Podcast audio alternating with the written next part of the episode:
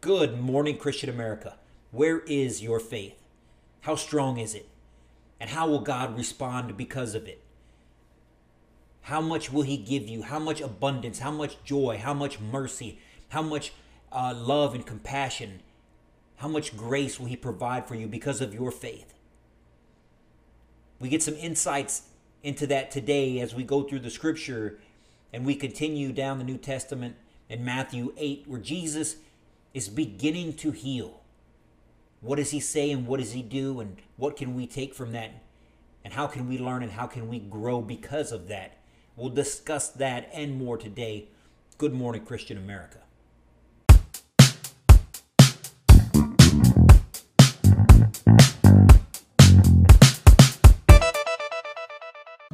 So, good morning, Christian America. Welcome to the Good Morning Christian America podcast. I'm Eddie here with the Christian American community and ChristianAmericanTees.com. Every Wednesday, we come to you and we uh, continue to travel down the New Testament. We give you a tidbit of information. We cover a story, maybe two, not even a whole chapter, because we want to dissect God's Word bit by bit, story by story, meaning by meaning, and help us grow and educate ourselves in, in Scripture. What did Christ say? What were his words? And then what can we take from that? How can we use those words for inspiration, for education today? How does it set us on a path today to live a more Christ filled life, to, to live a more meaningful life, and a life, a life of abundance, of joy, and an abundance of fellowship? Because those are the true, uh, those are the true goals that's the, the, the true mission in life is to to go down the road of life which leads to the gates of heaven and eternity with our Lord and Savior. Not the road to destruction, not the wide path, the wide road to destruction. So Wednesdays we come to you and we're uh, we're coming we're starting on matthew chapter 8 and for those of you guys that are new to the podcast those of you guys maybe that haven't listened to the podcast in a while you know we've been going down the new testament starting with matthew chapter 1 off into uh, to matthew chapter 7 we just finished up matthew chapter 7 so throughout this point in the new testament jesus has been baptized by john. He's gone into the desert. He's faced the devil and his temptations. He's come out uh, rejuvenated. He begins his ministry. He's taking his message on the road. He's gathered his disciples and they've dropped everything and they've come to him because they understand. They they instinctively know that he is the savior, that he's that, that he's got something in store for them. He's got something special for them. They don't know what. And they won't know what for quite some time. But that's that didn't stop them from dropping everything and prioritizing Jesus in their life. And because of that, they're blessed with to, to, to, be witnesses of Christ and his miracles. And so at this point, Jesus is beginning his teaching. He's uh, he's conducting the Sermon on the Mount, and he's describing how Christians should live, and how we should love, and how we should fast, and how we should act, and the things to be careful of not to lead people astray and, and, and to live His way. And that's where we start today as they're coming down from the mountain. Jesus and, and his disciples are coming down from the mountain in Matthew chapter 8. And we're going to read the passage. And then I'll talk about, I'll go back and, and, and talk about the different parts of the scripture that I think are so important. So, chapter 8 starts, it says, When he came down from the mountain, large crowds followed him. Right away, a man with leprosy came down and knelt before him, saying, Lord, if you are willing, you can make me clean. Reaching out his hand, Jesus touched him, saying, I am willing. Be made clean. Immediately his leprosy was cleansed. Then Jesus told him, See that you don't tell anyone. But go show yourself to the priest and offer the gift that Moses commanded as testimony to them. When he entered uh, when he entered Capernaum, a centurion So, for those of you who aren't tracking, the centurion of the Roman soldiers, that's a Roman leader, a centurion came to him pleading with him, Lord, my servant is lying at home paralyzed in terrible agony. He said to him, Am I to come and heal him? Lord, the centurion replied, I am not worthy that you should come, come under my roof, but just say the word, and my servant will be healed. For I too am a man under authority, having soldiers under my command. I say to this one, Go, and he goes, and to another, Come, and he comes. And to my servant, Do this, and he does it. Hearing this, Jesus was amazed and said to him, and said to those following him, Truly, I tell you, I have not found anyone in Israel with so great a faith. I tell you that many will come from east and west to share the banquet with Abraham, Isaac, and Jacob in the kingdom of heaven. But the sons of the kingdom will be thrown into the outer darkness, where there will be weeping and gnashing of teeth. When Jesus told the centurion, Go, as you have believed, let it be done for you. And his servant was healed at that very moment. So here's two healings. Here's two healings. Christ's first healings coming off the Sermon of the Mount. And the first leper comes to him, and, he, and, and, and what's the first thing that he does? His faith is strong. He believes Christ will heal him. He believes Jesus has that power. He falls down on his knees and he asks for mercy, recognizing his sin. Because at this time, if you had leprosy, if you had diseases, if you were lame, if you were paralyzed, it was seen as a sign of sin. You had done something that angered God, and He punished you because of it. So the leper instinctively knows that he has done something wrong. He hasn't lived right. That's why he's in the affliction that he's in. He's afflicted as he is. And he's asking for forgiveness to because to be made clean is to be forgiven. And he has faith in Christ. He has faith in Jesus. Just this early in the ministry. Just hearing about him. Jesus was baptized. He gathered his followers and he went up to the mountain and he started preaching. This is this is a short period of time and the message is already spreading. The word of Christ and his abilities are already spreading amongst the people. And he shows mercy right away. He recognizes that those who have sinned, this leper who has sinned, repents of his sin. He falls down on his knees and he prays to Jesus. And he says, Not, please help me. Not, I need to be clean. Not, you owe me something. He says, Lord, if you are willing, you can make me clean. If you are willing. He didn't say, I want to be clean. He didn't make it on his demands. He didn't make it on his timeline. He didn't put out an ultimatum. He asked and he, he, he told Jesus himself, If you will it, you can make me clean. Recognizing that it's God's will that comes first, recognizing that it's God's will on His terms, at His time, will you be made clean. Where we will achieve or reap the blessings that God has in store for us. It's at that point in time, it's at God's designated time is when things will happen. And he's blessed. The leper is cleansed. And he's joyous. And Christ doesn't, Jesus doesn't want the credit. He says, don't tell anyone. But of course they do.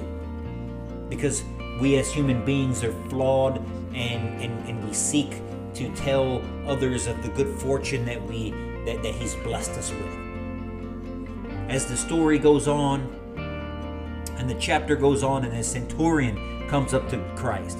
So that this is a big deal because the Romans occupy Israel. The Romans are in charge of the country. This is at the height of the Roman Empire. The Romans control everything. The Romans don't even believe in one God. They have multiple gods. We all know the story. I won't get uh, the stories of their gods, so I won't get into that. But here's a stranger from a foreign land, somebody who's important, and he says it. It's not like he doesn't know it. He says it. I'm an important guy. I have authority too. When I tell one servant to go, he goes. And when I tell another servant to come, he comes. And when I tell my servant to do stuff, he does it. Okay, so he's telling Jesus, I have authority of my own, but I don't have this type of authority. I don't have the authority that you have. That's a humbling experience. The centurion humbles himself into someone that essentially he's in charge of. He's in charge of that region. He has soldiers who occupy that region. He's there to quell and to quash any rebellion, any rebellious talk, anything that disrupts the order. That's what the soldier's job is. But what does he do? He humbles himself. He humbles himself before Jesus and he says, I can't do this and he cares about his servant. That's another thing that people don't understand at this time. People don't understand that throughout the Bible, in this period of history, the majority of slaves, if you were a personal slave or you were a personal servant, the owner, the slave owner, or the master cared for their servants. They cared for their slaves. At least the good ones did. They took care of them. They sheltered them. They fed them. They clothed them. They took them on trips and traveled with them. And there was a, a, a more of a relationship between the slave and the master than what would come to be, you know, in the you know in the 1600s, 1700s during the during the, the, the slave trade as we know it, as, as we know it today. It just wasn't that type of relationship then all the time. Okay, so this centurion cares for his servants, he cares for his slave, and he's pleading. It says, he didn't say he's asking, he didn't say he ordered. He said a centurion, a centurion came to him pleading with him, begging him, praying to him essentially asking Jesus Lord, calling him Lord, recognizing his authority, even though the centurion has authority on earth. This is a point where he knows that his authority is nothing compared to Jesus. Jesus has the ability to heal by, by the mere mentioning of a word. He recognizes Jesus' superiority and he pleads with him. He recognizes his stature and he says, Lord, I am not worthy that you come under my roof. But say the word, and my servant will be healed. That's faith. That's faith no one has back then. At least not at this point. Not even his disciples. Remember, he's coming off the mountaintop. He's given this the the Sermon on the Mount. He's expressed these things. He has his disciples, all of them, with him. And to see this centurion's faith, his humbleness, his recognition of a higher authority in front of him, pleading with him, Lord, you are not, I am not worthy that you should come under my roof. It says Jesus, hearing this, was amazed. He says he was amazed. Truly, I will tell you, I have not found anyone in Israel with so great a faith. That includes these guys I'm with. That includes Peter and James and John and Matthew. It includes all these people that are listening to me speak. They don't have the faith that this centurion has, that this non Jewish person has, that this Israeli or uh, this Roman outsider has, that this Israeli occupier has. Tells you two things. One thing is is that Christ doesn't discriminate. The idea that you have to be Jewish in order to receive Jesus' grace is gone out the window. He sets it early, he sets the tone early that anybody can come to him with the right attitude, with the right mindset, with the right faith, and he will provide. You don't have to be a clergyman. You don't have to be ordained. You don't have to be uh, in charge of a group of uh, of Christians. You don't have to be in charge of an organization. You don't have to be a minister or a priest or a preacher. You don't have to be anybody of what the world would consider say uh, consider importance. You can come to Jesus at any time. And you come to him with a pure heart. And he will provide for you on his time maybe not on your time. When He knows that you're ready for His blessing, He will deliver it. That's what this shares. And he goes on to say that there are many people from the east and the west that will come to have a banquet with Abraham, Isaac, and Jacob.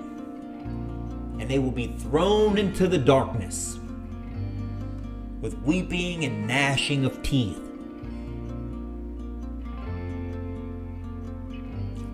There's a lot of people out there that think that they're going to be sitting at that banquet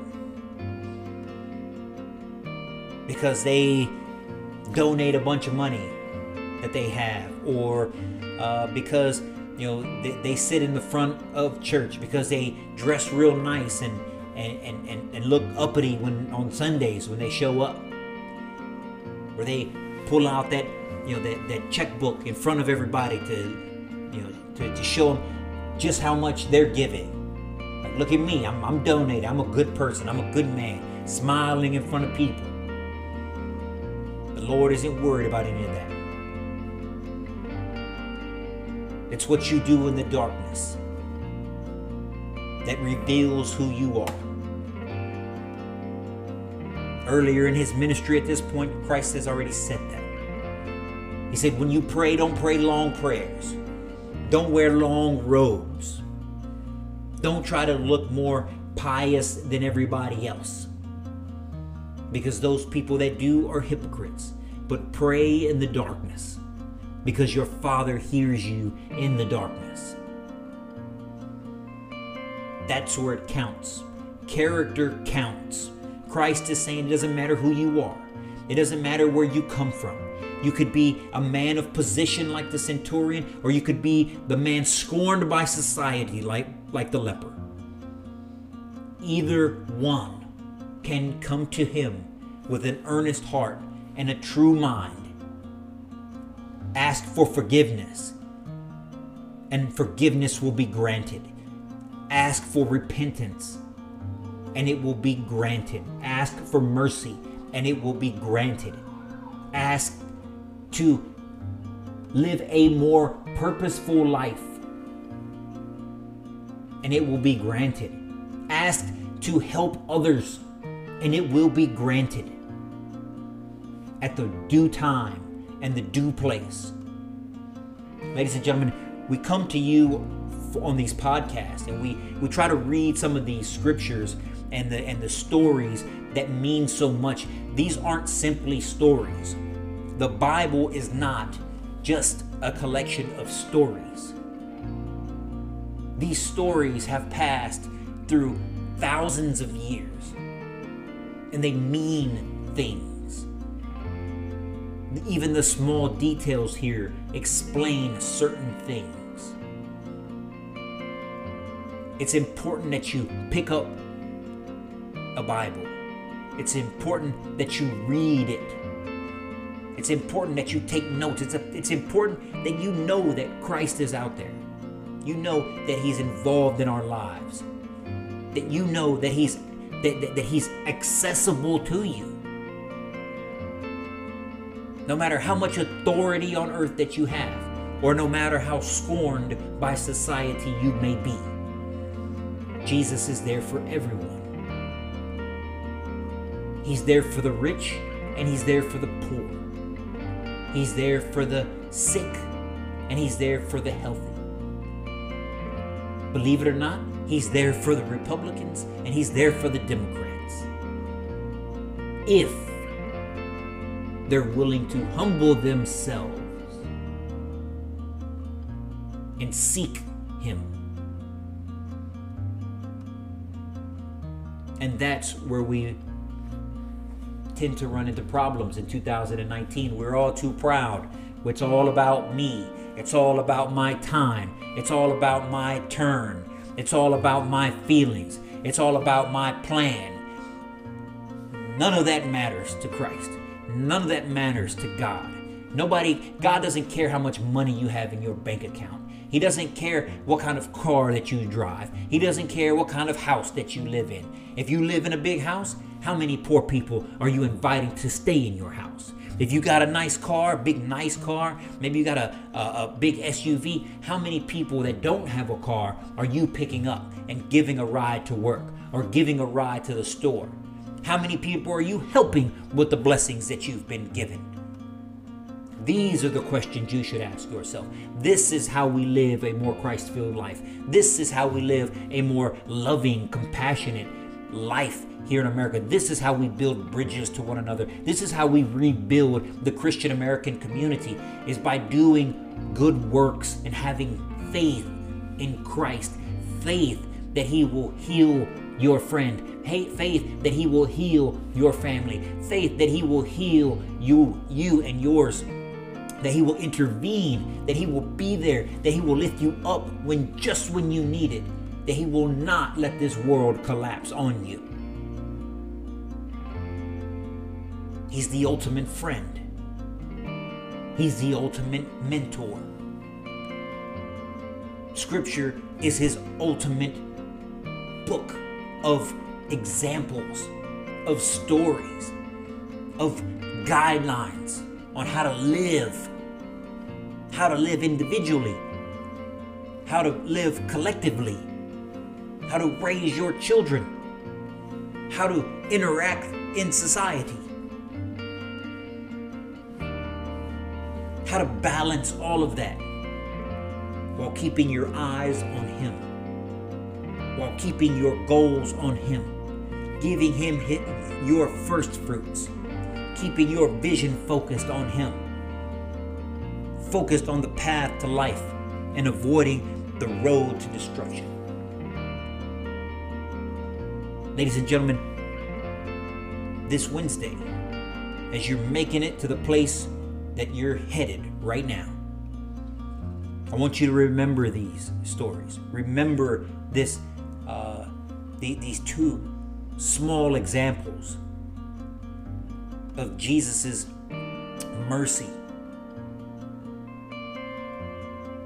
from both sides of the spectrum the rich and the poor, the powerful and, uh, and the overpowered, the healthy and the lame. And recognize that He's there for us all. He's there for you and He's there for me. And it's our job to spread His message, to spread His love each and every day as we go out and we make our way into this world. Recognize that He's always there. Go into the mindset that He's watching you, that He's listening to you, and He's and He's just anxious for you to turn towards Him. Do His will, and when you do it, He sees it. Guide others towards Him. Have conversations about Him. That is how we bring our country towards Him, person by person, inch by inch, story by story. And with that, ladies and gentlemen, as always, if you want to contribute to the Christian American community, go to ChristianAmericanTees.com and pick yourself up a Christian American tee. If you got the, uh, if you're watching the video right now, you can see that I got a a premium tri blend, great fitting, soft, ultra soft. This is an ultra soft tri blend. The way, the truth, and the life, Christian American tee. You can be a walking, talking billboard for Christ. When people see you walking down the street with something like this that says the way, the truth, and the life of the Christian American logo, they know exactly where you stand. It reminds people that God is, Jesus is the way, the truth, and the life. He is the the the, the best only path to heaven. There is no other. He's the king of all. He's the Lord of all. He's the savior of all. We just have to recognize him, reintroduce him to the folks that never met him. You can do that when you wear a Christian American tee from ChristianAmericanTees.com. If you can't go to Christian American uh, ChristianAmericanTees.com, Visit us on the Facebook page, the Instagram page, the Twitter page, and the YouTube channel. Subscribe to Good Morning Christian America, uh, the YouTube channel. That way you can stay in touch and you can catch all the Christian American content that comes your way. You don't want to miss anything. We're here three days a week Monday, Wednesday, Friday, and then we send out uh, videos periodically throughout the uh, uh, throughout the week as things come up, messages that we want to get out. And with that, ladies and gentlemen, have a blessed rest of the week. It's Wednesday. You're almost there. You're almost over the hump. Okay? Let's make it a good day. Uh, we'll catch you again on Friday for Focus on the Family, and where we talk about you know how to how to bring our families together, how to lead our families in a Christian American way. And with that, ladies and gentlemen, y'all stay on fire for Christ. You stay blessed.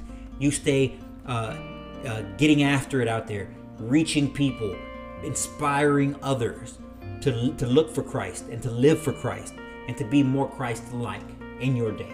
Until Friday, be blessed.